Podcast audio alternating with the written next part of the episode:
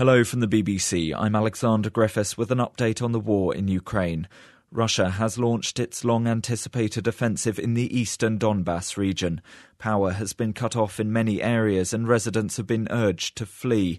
Moscow says it's begun a new stage of what it calls its special operation, and attacks have been reported across a wide front. Ukrainian armed forces say Russian troops are trying to establish full control over the Donetsk and Luhansk regions and maintain a land corridor with Crimea. Ukraine's President Volodymyr Zelensky says they will keep fighting no matter what. We can assess now that the Russian troops have begun the battle for Donbass, for which they have been preparing for a long time.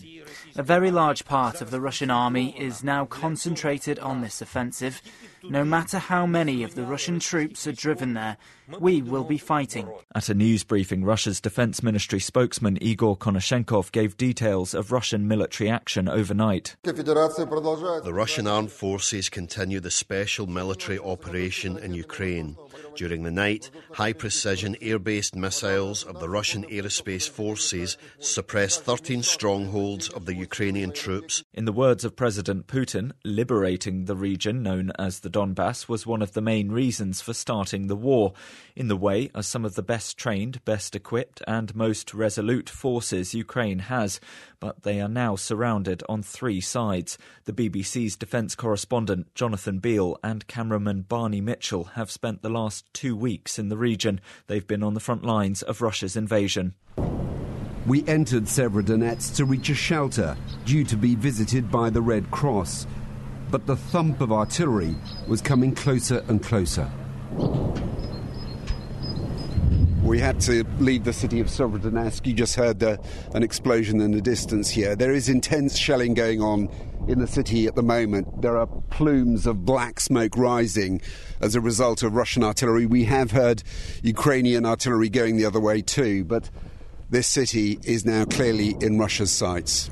The former commander of UK Joint Forces Command, General Sir Richard Barrons, told the BBC Ukraine could have some success against the renewed Russian offensive. The Ukrainians should be very confident if they're in well prepared defensive positions, and, and they have been in some of them now for eight years, that they should see off a Russian force that is three to five times um, larger historically.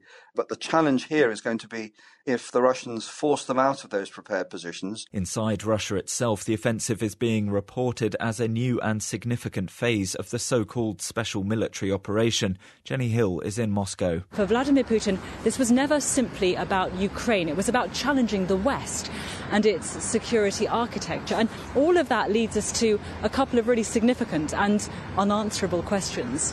What will Vladimir Putin do next if his troops manage to take the Donbass region? But perhaps more importantly, what will he do if they don't? To Mariupol, the besieged coastal city in the south, where Ukraine says separatist fighters supported by Russian forces are trying to storm an industrial complex where the city's last defenders have been holding out alongside hundreds of civilians. The Ukrainians want international help to arrange safe passage for those civilians hiding in bunkers and tunnels at the Azovstal steelworks. Our correspondent Dan Johnson is in Ukraine. Russian special forces are reported to be storming Mariupol's Azovstal steelworks where Ukrainian soldiers have been holding out. Another deadline's been set for them to surrender so Russia can complete its takeover of the city and link up with its forces from Crimea. Meanwhile, Ukrainian authorities say more than 200 children have been killed in the conflict. The actual number is likely to be far higher, as it's not possible to establish an accurate number while fighting continues in Ukrainian cities. The United Nations estimates that as many as two thirds of all children in the country have been displaced because of the fighting. Yogita Limaye has been talking to families caught up in the fighting and reports on the impact the war has been having on the children. Ilya appears to be a protective older brother to his two year old sister Anastasia. He tells us what it was like when the war started. It was so hard to get through the nights. We were afraid a shell would hit us at any moment, he said. Even here, I can't escape the feeling that the war is still all around us. I dream about my family being killed or taken hostage by the Russians. I wake up in cold sweat. Those are the latest developments on day 55 of Russia's invasion. I'm Alexander Griffiths at the BBC.